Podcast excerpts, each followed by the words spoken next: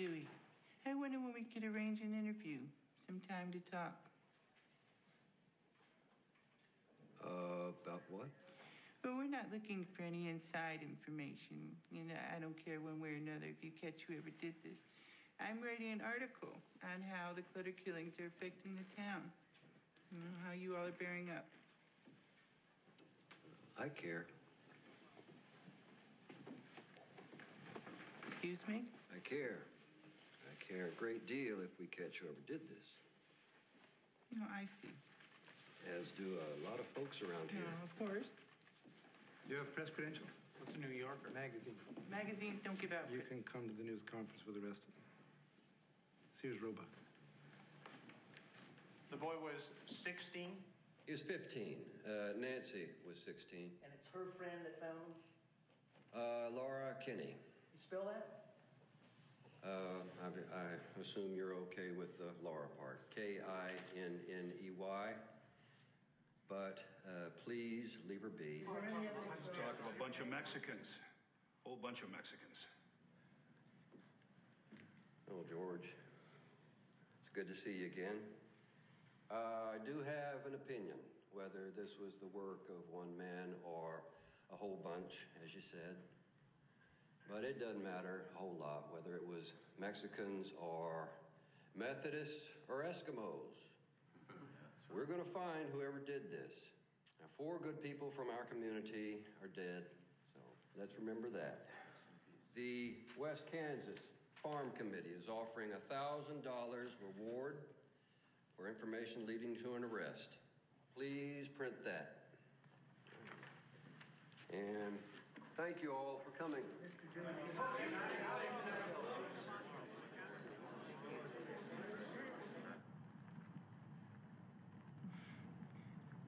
He was, he was foxy. That old man.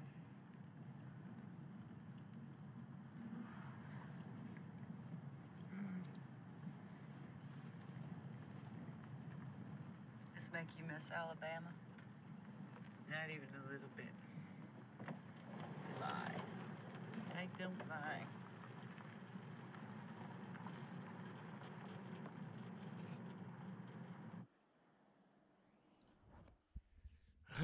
Well, welcome to the Dr. Zeus Film Podcast. Fi- was that 15, s- s- 17 years ago? 17 years ago. Bennett Miller released his film, Capote, where the late, it's still hard to say, the late Philip Seymour Hoffman played the tiny terror, Mr. Truman Capote. Won an Academy Award for it. Even, uh, oh, the screenwriter was Dan Futterman. Uh, even Catherine Keener was nominated for playing Truman Capote's real life friend, Nell Harper Lee, who went on to write To Kill a Mockingbird. And it's and and it's observed at this point in the or some point in the film, not this point. And what Capote really is about is the clutter killings while he is doing research for his very famous and infamous book, In Cold Blood. The film is, I mean, this is a performance where, you know, even I took note. And I remember my mother saying how her and my grandmother were reading In Cold Blood when they went camping. yeah, yeah. Um, she was telling me this as we were watching the film. Um, but there are so many moments in Capote that I thought we would highlight, and then we'll have a little surprise. he had anything to do with it. It's just to see if he remembers anything unusual. People in town do seem to wonder if he was involved. Yeah, that's been really hard for Danny. Oh, it's the hardest when someone has a notion about you and it's impossible to convince them otherwise. Because since I was a child, folks have thought they had me pegged because of the way I, the way I am. You know, the way I talk, and and they're always wrong. What I mean?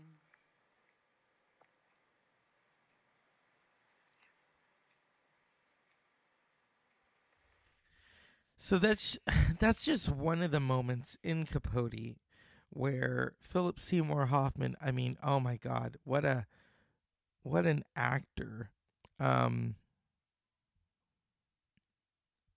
and uh yeah. I'll, let me let me grab more of it. Uh, I only lived there for a short while, but my mama was born and bred. You know something? Alvin pretends he doesn't know who you are, but the minute you came to town, he read your books. No. He had one of his men pick up breakfast at Tiffany's in Kansas City because it's banned in the library here. And he said, I feel like you're spiting me. I, I, do you think I took this job to spite you? I was writing the script as they were filming all that time in Italy, and I, I worked like mad all day long, and then dashed down to the bar around midnight to end in the next day's scenes. And Humphrey had, had, had just about moved into the hotel bar Humphrey Bogart. where he and John John Huston. and, uh, they drank every night. And I mean drank, you know, like famished water buffaloes. Well, I'd only just handed them the final scene when the bellhop told me I had a phone call. And it was my stepfather, Joe Capote, calling to say that my mother had died. I, I flew home to New York, terribly distraught. But when I got to the apartment, I could see that Joe was in even worse shape than I was. He grabbed my hand and he said to me, Talk.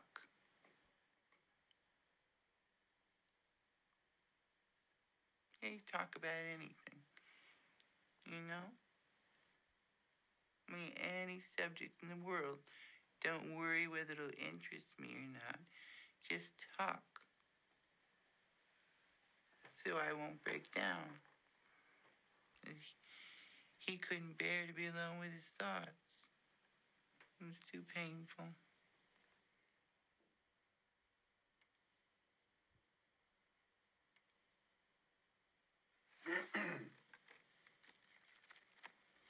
It's been a hard couple of weeks for Alvin. He and Herb Clutter were good friends from church. Oh, oh come on, Alvin. These are good people.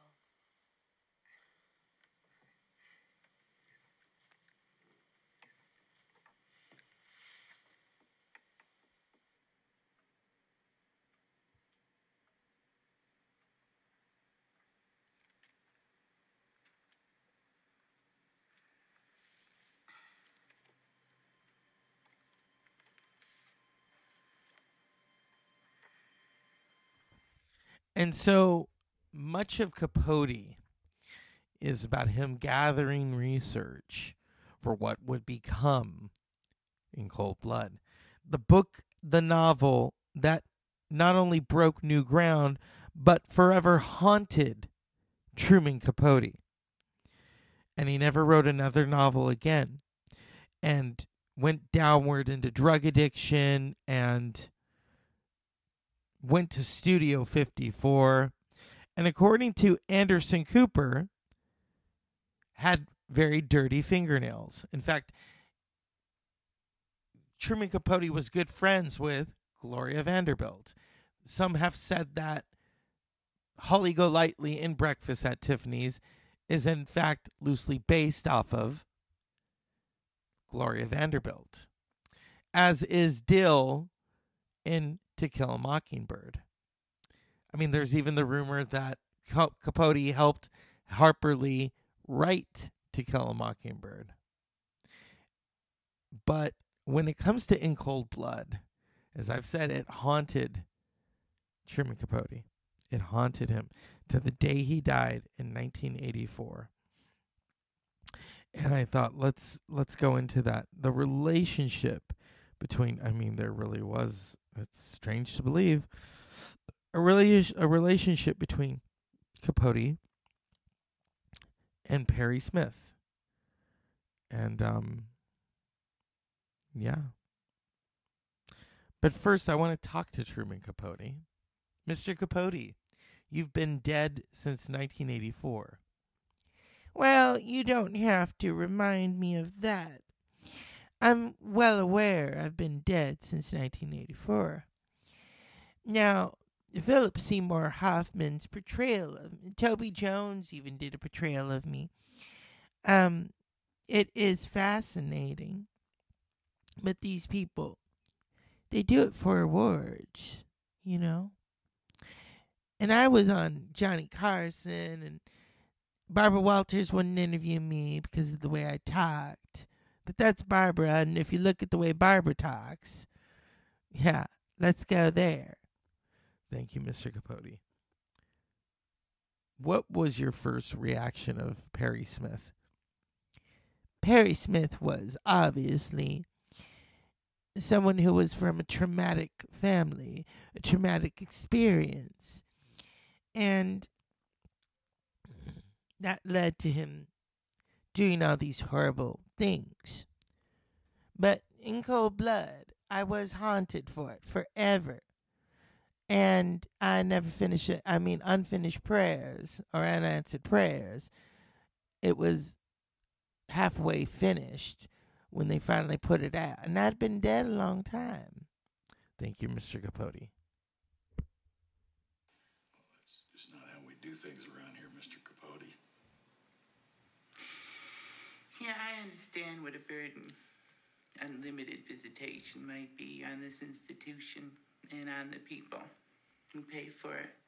And I want to be clear that I don't expect the citizens of Leavenworth County to have to shoulder that burden.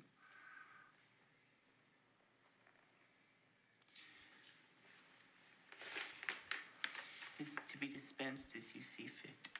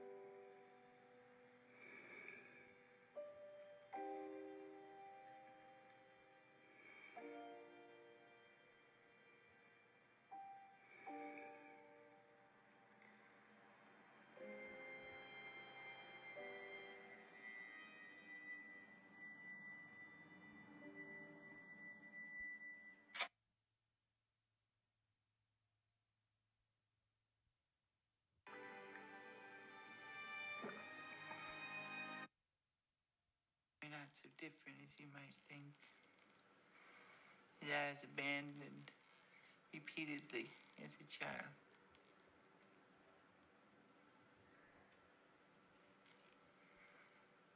My mom had dragged me along to some new town so she could take up with another man she'd met. Night after night, she'd lock me in the hotel room alone. Would turn the latch and tell the staff not to let me out no matter what. I was terrified. I screamed my head off. Until finally I collapsed on the carpet next to the door and I fall asleep. And after years of this, she just left me with relatives in Alabama. Who raised you up? My aunts. And that's where I met Nell. And she lived, she lived next door.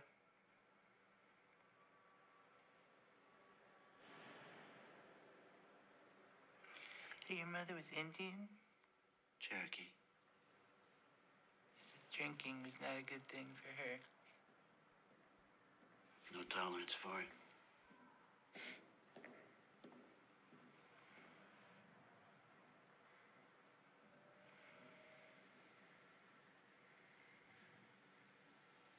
We're all on the suicide watch.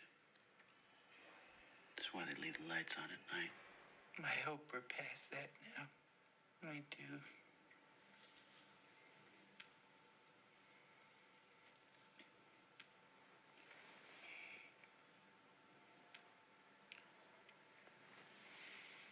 Be careful of Ricardo. I think he wants you out himself. Alright. But he's naturally mendacious. Not to be trusted. If he had a hundred dollars, he'd steal a stick of chewing gum.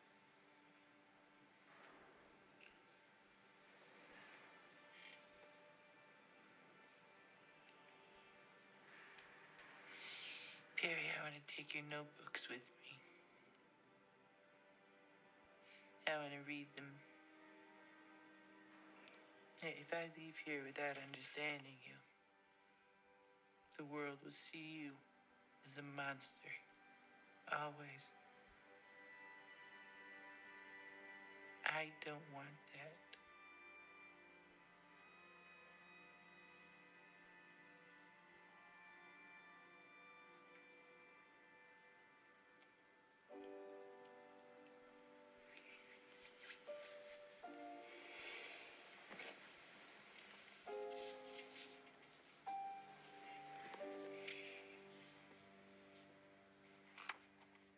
that. But he trusts me.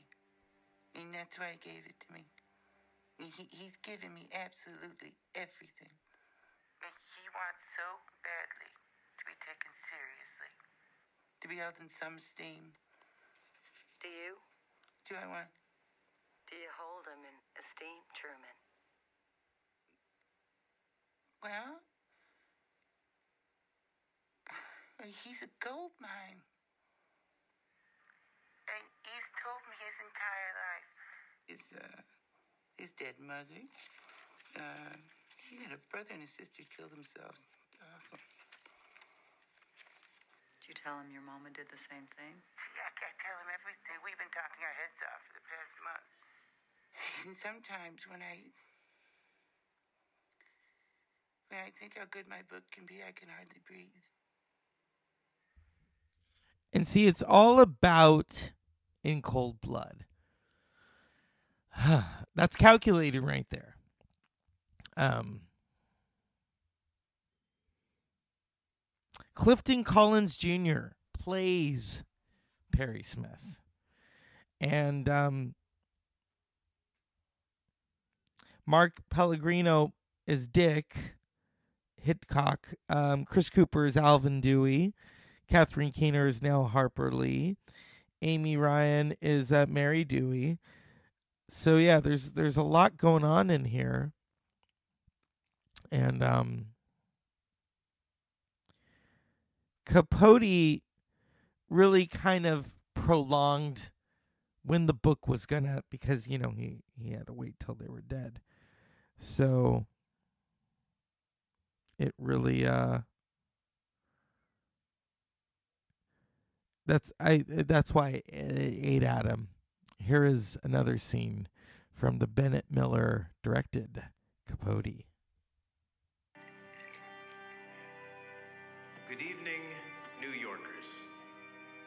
And thank you for coming to the first public reading, the first offering of any kind of Truman Capote's new work, In Cold Blood.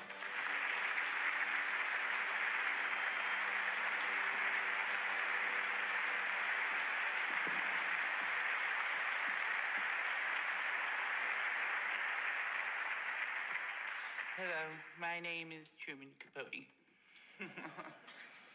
for this for this evening's program, I'm going to read uh, some passages from the first three parts of my new book. Uh,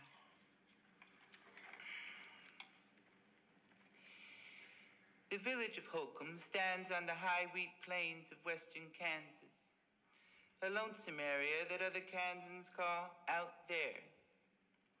Until one morning in mid November 1959, few Americans, in fact, few Kansans, had ever heard of Holcomb.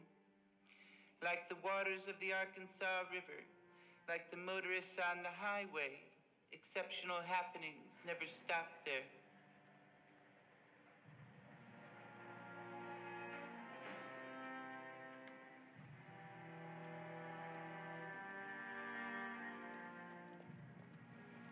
Perry Smith's voice was both gentle and prim.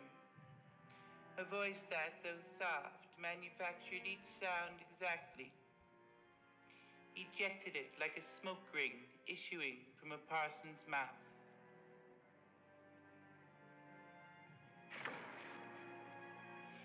The four coffins, which quite filled the small, flower crowded parlor, were to be sealed at the funeral services. Very understandably, for the effect was disquieting. Nancy wore her dress of cherry red velvet, her brother a bright plaid shirt. The parents were more sedately attired. Mr. Clutter in navy blue flannel, his wife in navy blue crepe. And it was this especially that lent the scene an awful aura.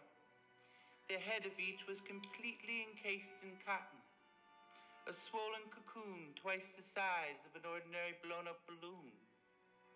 And the cotton, because it had been sprayed with a glossy substance, twinkled like Christmas tree snow. One Tuesday at dawn, a carload of strangers, ignorant of the local disaster, were startled by what they saw as they crossed the prairies and passed through Holcomb. Windows ablaze.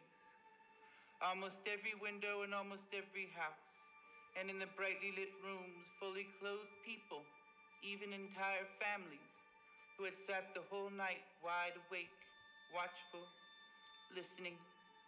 Of what were they frightened? It might happen again. Thank you.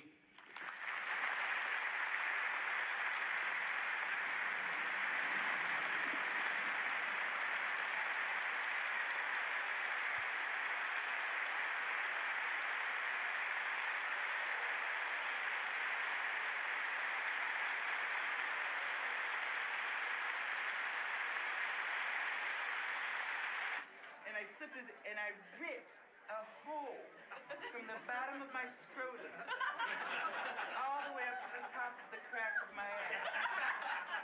And I sat there. But I didn't know it. All I felt was a, all, I, I didn't know it. All I felt was a cool breeze blowing through my. Sorry, if, if I may, uh, yes. your portrait of those men was terrifying. Terrifying. Thank you. Stop that, man. Come back here. Dad! Have any of you met my father?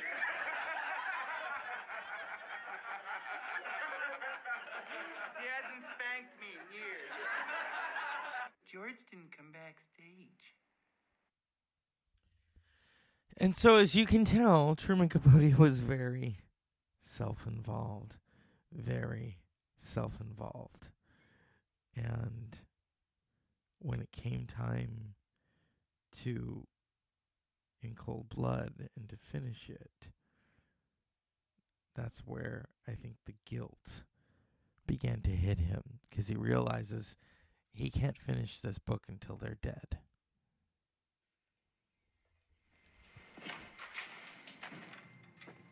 You can check your papers, sir.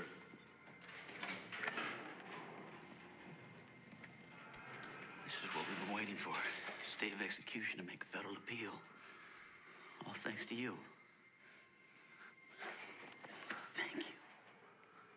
You're not gonna corner me now, unless the U.S. government says so. Kansas has had it in for me for 10 years. they can't corner me now. Mm-mm. Hey, Perry, sit down. For a minute.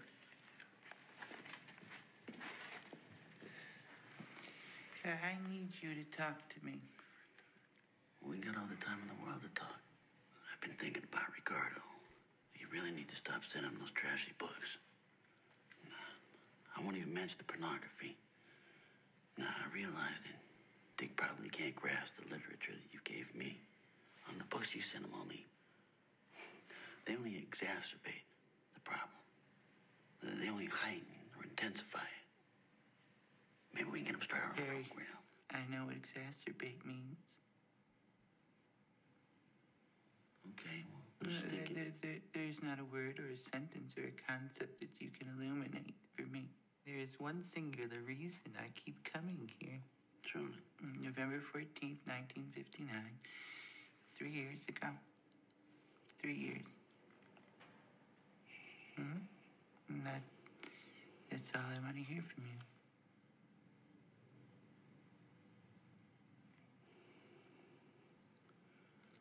I asked you not to, ever. Hmm? This is absurd. Do you know what absurd means? I'm ready. I have a plane to catch. I found your sister in Tacoma. Maybe she'll talk to me about something useful. Please don't go out there. Hey, This is my work, Perry. I'm working. And when you want to tell me what I need to hear, you let me know.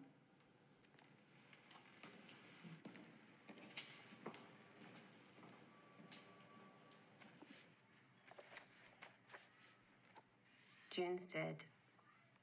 Frank shot himself. Now Perry did what he did. I used to love him. He was my little doll. He scares me now. When was the last time you saw him? Ten years ago. Ten years.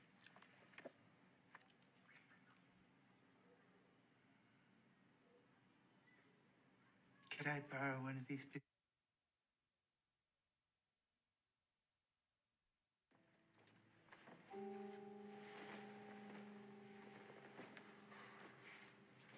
What's the name of your book?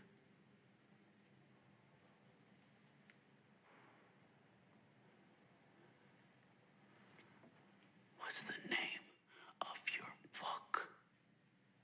I don't know what you're talking about.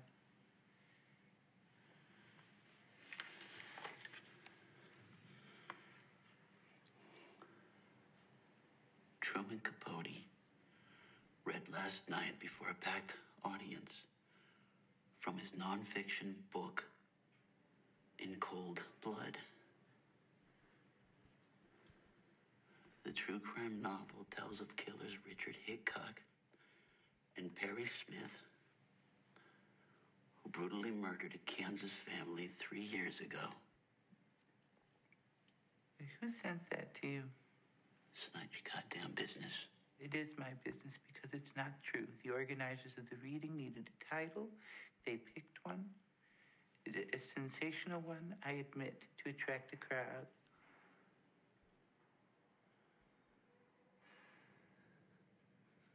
They picked it. Yes, It's not your title. Harry, I haven't chosen one yet.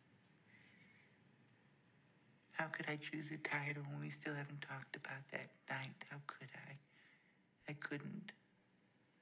Possibly. So we're going to pull away because Perry Smith starts to realize what's going on. Now, in reality, some have said that the book differs from the real life events. In Cold Blood was an instant success when it was published in 1966 and is the second best selling true crime bro- book in history behind Vincent. Okay, let me say his name properly. You probably know who I'm going to say. Bugliosi. Belosi, who wrote Helter Skelter. Uh huh. I don't usually talk about true crime, but when it comes to the film Capote and the whole inspiration behind it, it really is a disturbing thing to talk about. It was turned into a 1967 film starring. Here we go. occurred a crime which shocked the entire nation.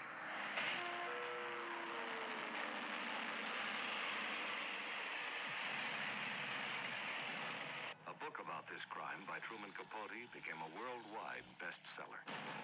Now, a motion picture brings this book to the screen. In Cold Blood. An appalling and apparently senseless crime. Two apparently heartless young criminals. What is the reality behind the appearance? Richard Brooks, a director of great forcefulness, was determined to capture the reality with absolute honesty.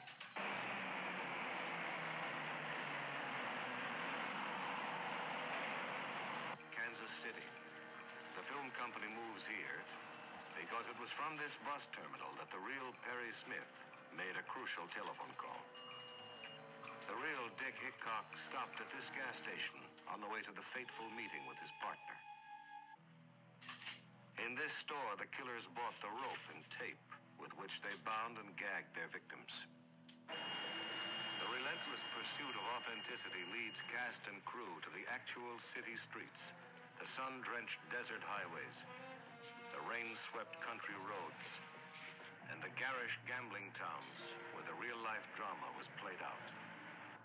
Of these same spectators and reporters were in the sullen crowd that saw the killers brought to this courthouse after their capture. In this courtroom, they were tried for murder, and seven of the jurors are the actual men who decided their fate. Actor John Forsythe portrays the agent who solved the crime, a remarkable look-alike for Alvin Dewey, the real-life investigator. These are the real killers. These are the actors who play their parts. So uncanny are the resemblances that they have said, sometimes we get the creepy feeling that we really are those guys. Robert Blake plays Perry Smith. Scott Wilson plays Richard Hickock. The crime depicted in In Cold Blood took place inside this house. It is reenacted inside this house so that the motion picture itself becomes a terrifyingly true story of our generation. A generation both repelled and attracted by violence. So, In Cold Blood came out a year after the book was published. In that time, Nelle Harper Lee had uh, published To Kill a Mockingbird. It became a, a film. In the film, Truman Capote is like, I don't see what all the fuss was about about the movie. It was a children's movie. Because he's a character in the movie. So here's a real life Truman Capote talking about In Cold Blood.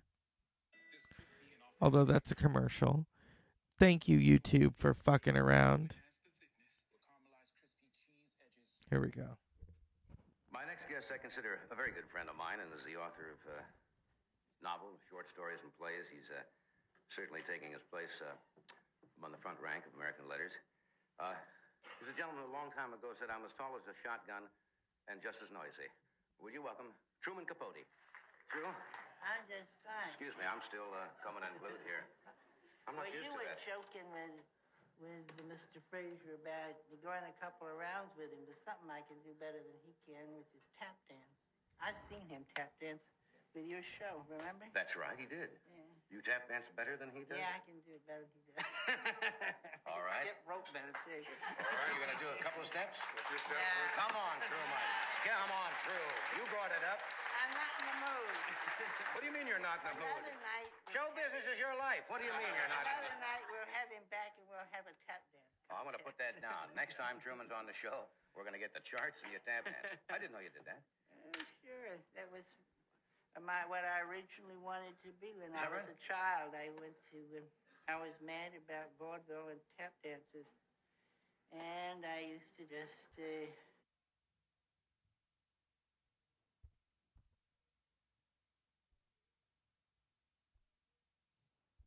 That was Get I up and wanted go. to go to Hollywood and be a professional tap dancer. Nothing wrong with that. All good fighters have to have that, those kind of moves and learn to dance. Hey, I saw the other night on television, Mhm. uh, and I'd seen it before, and I forgot what a powerful, uh, powerful film that was. In Cold Blood was on, based on your book. Gee, that was a powerful picture. I hadn't seen it for about four years, and that really was a uh, Yeah, those remarkable. Two, uh, those two boys in that film are really remarkable. Blake and the other fellow was uh, Scott Wilson. Wilson. I remember sitting with you one night a year or so ago, and you told, and I don't, I don't want to start this thing on a down note, but it, it's an interesting subject, and I know you have something you have great affinity for. In fact, you have a special coming up, I think December the 7th, about San Quentin, do you not? I have a documentary, Documentary. for television that's going to be on the evening of December 7th. Yeah. Yeah. It's uh, it's inside San Quentin um, with me talking to. Well, it gives an overall view of a, of a modern prison and and prisoners of a particular interest and kind, and the staff of the prison. I think it's an interesting film. It's actually three hours long, but it's been cut into two parts, so it's going to run separately, one and a half hours and then another hour and a half. Yeah. I remember sitting with you one night in our apartment when you discussed, and it brought it to mind when I saw the conclusion of In Cold Blood, where they executed uh, Perry Smith. Perry and Smith. And uh, I remember you sitting there talking about that you had come to know them quite well because you researched this, Mhm. and I guess it was four or five years Five years. after the crime in which they were executed, and they asked you to be at that execution. Yeah. And I think if I remember you saying at that time, if, if anyone would ever witness hmm an execution, whether by hanging, I suppose, and I suppose whether it's in a gas chamber or electric chair, that one one would probably not be for capital punishment, no matter how heinous the crime or anything else. Well, I don't think you could be, but I mean, especially by hanging, because uh, it's it's really uh, that was a double execution that night, and it took all about an hour and a half from the time that the thing started till it was over, and they were on the gallows, each one of them, for over 20 minutes before their heart stopped beating. I mean, it's a really an, an uh, unbelievably horrendous thing to watch. It must be. Es- well, especially, you know, I mean, despite what they did or anything, I had known those two boys really intimately over a period of five years, and it was uh, just excruciating to. It would have been whether I'd ever seen them or not. That's not the point. Right. But for somebody that you knew that well to watch them be executed in that way was uh, very difficult. Those uh, who are against capital punishment, which I, I know you are, and many, many people are, and their arguments, of course, pro and con, logical and intelligent arguments, I suppose.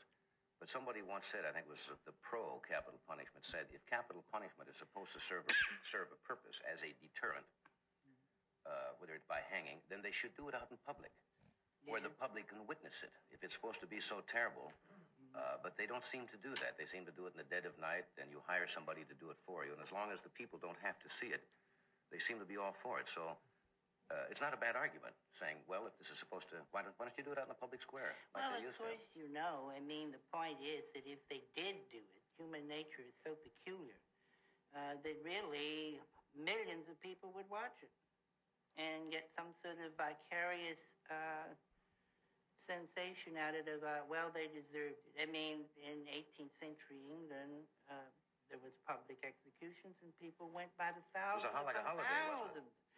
And in the West here, less than a hundred years ago, I mean, in the Western towns, the, uh, the hangings were all in public Right. on the square, and people came for hundreds of miles around and turned it into a big, um, like a county fair.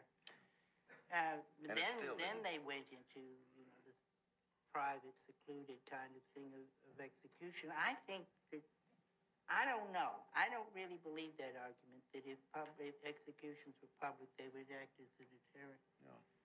I Didn't, didn't seem to then, did they? All right. We have to take a break here, but we will be back in just one minute after this pause. And that was the real life Truman Capote with his good friend in 1972, Johnny Carson. In fact, he was friends with Johnny Carson's former wife. She was with him the night Tru- she was with Truman Capote the night he died. Here is the late man himself, Philip Seymour Hoffman, talking about Truman Capote. In Capote, you physically and mentally really transformed yourself into the role of Capote himself. Could you please just briefly describe how you actually prepared for this role and accomplished this incredible feat? Um, I worked on the accent. Uh, I, I, you know, I, I did. I, I had to. I had to get very small, and so I, I got really thin, and I watched tapes of him for months, and um, I worked on how he spoke, and and all this stuff, which was really just kind of a big distraction. You know what I mean? Because uh, he had to figure out. He had to, I had to act the role, and that was the more difficult part, actually. Everything else could be kind of practiced and made a part of. And I knew I had to do, do some kind of idea or a sense of his voice and mannerisms and look because he was such an iconic figure. But the acting of it was the tricky part, you know, and and that's something that's really you really don't, you know, how you. I had to start asking questions about, you know, ambition and these things and wanting to be loved, you know, the desire to be loved on a kind of a epic scale and you know, you start exploring those things in an honest way in yourself and in people you know and that's the hard work. The other stuff was just, you know, stuff you have to do in order to portray a certain thing and and here I knew I had to kind of come up with some semblance, some idea, some sense of it. But I, I knew I wasn't going to be able to like mimic him, you know. But it was the idea of some sense, some behavior, some way of putting myself together in a way that it was like, here he is, so people could then take me in and then take the story in. So we get that out of the way, you know. I remember that opening scene at the dinner party where you just kind of open up and boom, you hear him and you see him, and it's such a great way to open that movie because you kind of go, oh my god, you know who's that weirdo? You know, and like because it is kind of strange, you know, and and me being that on top of it, that whole experience could just be had in the first thirty seconds, you know, and then you could get into the movie, you know, stop thinking about it or worrying about it. So I thought that was good. I bet did that. Philip Seymour Hoffman talking about Capote in 2000. When was it? Was this in 2005? I believe, or 2010. As I said earlier, um, Philip Seymour Hoffman died in 2014 of an overdose. He was a beloved actor. Um, and I wanted to bring this up because of addiction. And if that's the thing with addicts, they have to want to get sober at the same time they need a support system. And um, I think what happened to Philip Seymour Hoffman was just, yeah. Hoffman struggled with drug addiction as a young adult and relapsed in 2012. After many years of abstinence, in February of 2014, he died of a combined drug intoxication. The New York Times obituary said, as perhaps the most ambitious and widely admired act- American actor of his generation. I mean, he was in Boogie Nights, he was in Nobody's Fool. He really worked for years. He worked a lot with uh, Paul Thomas Anderson. And Capote, Capote was the film that won him the Oscar. And I remember when he died because everyone told me about it because they knew that I was a fan of the film. Um, so let's talk about something good. Let's talk about a legacy and the fact that Truman Capote, or sorry, Truman Capote. See how good Phil Hoffman was. um, went on to win the Oscar for Best Actor for playing the Tiny Terror. That's what he was called. Truman Capote.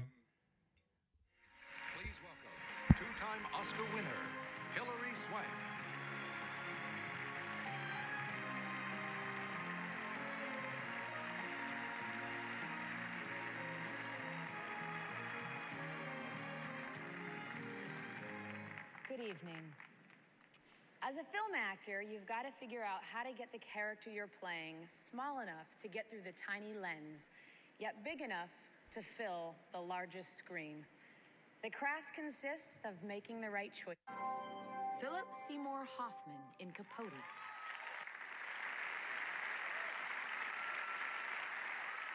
Terrence Howard in Hustle and Flow. Heath Ledger in Brokeback Mountain.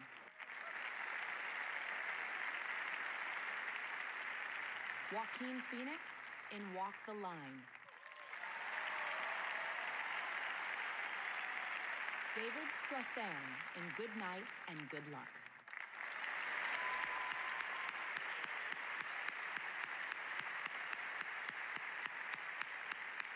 And the Oscar goes to Philip Seymour Hoffman in Capote.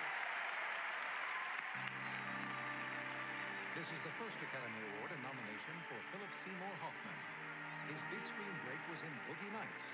During his 36 days filming Capote, even in between shots and during breaks, Hoffman tried to stay in character vocally and physically.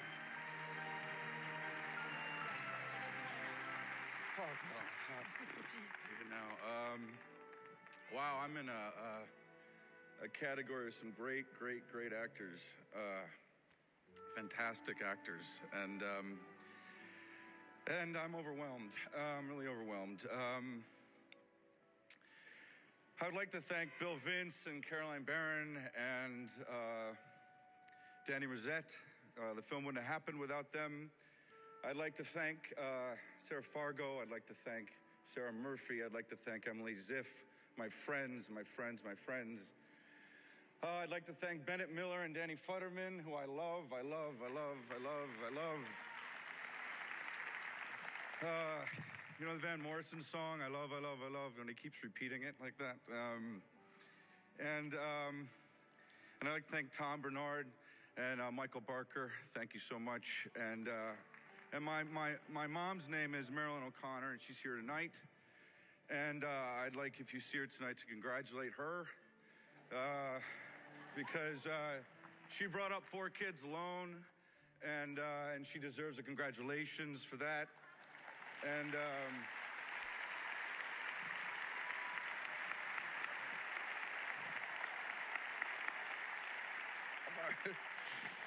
Ah, we're at the party, Ma, you know. Um, and uh, she took me to my first play, and she stayed up with me and watched the NCAA uh, Final Four. And uh, my passions, her passions became my passions. And, uh, you know, be proud, Mom, because I'm proud of you, and we're here tonight. And it's so good. Thank you.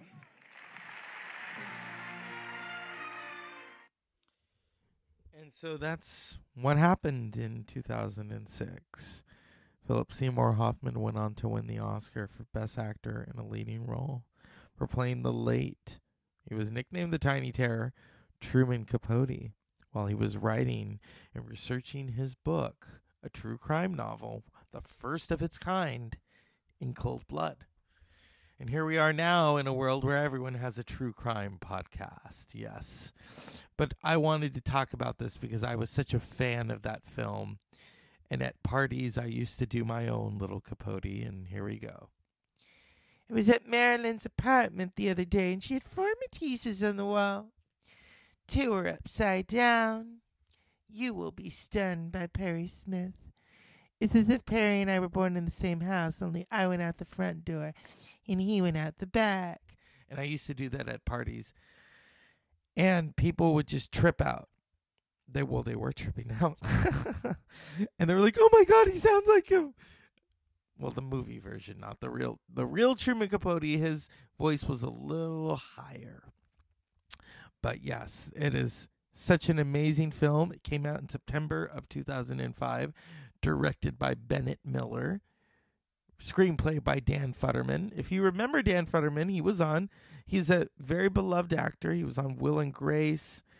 Um, but at the center of of Capote is that performance by the late Philip Seymour Hoffman. He did many, many great performances after that, was nominated multiple times. But he will be forever remembered for playing Capote. I mean, there were there were other versions of people playing Capote, but Philip Seymour Hoffman's was legendary. It was legendary. Awards aside, so yeah, that's the that's the Doctor Zeus film podcast talking about Truman Capote and talking about Philip Seymour how how Philip Seymour Hoffman did that because he has that deep deep voice and to breathe life into someone who has been dead since 1984. So that's the Dr. Zeus Film Podcast. And as always, unpleasant dreams.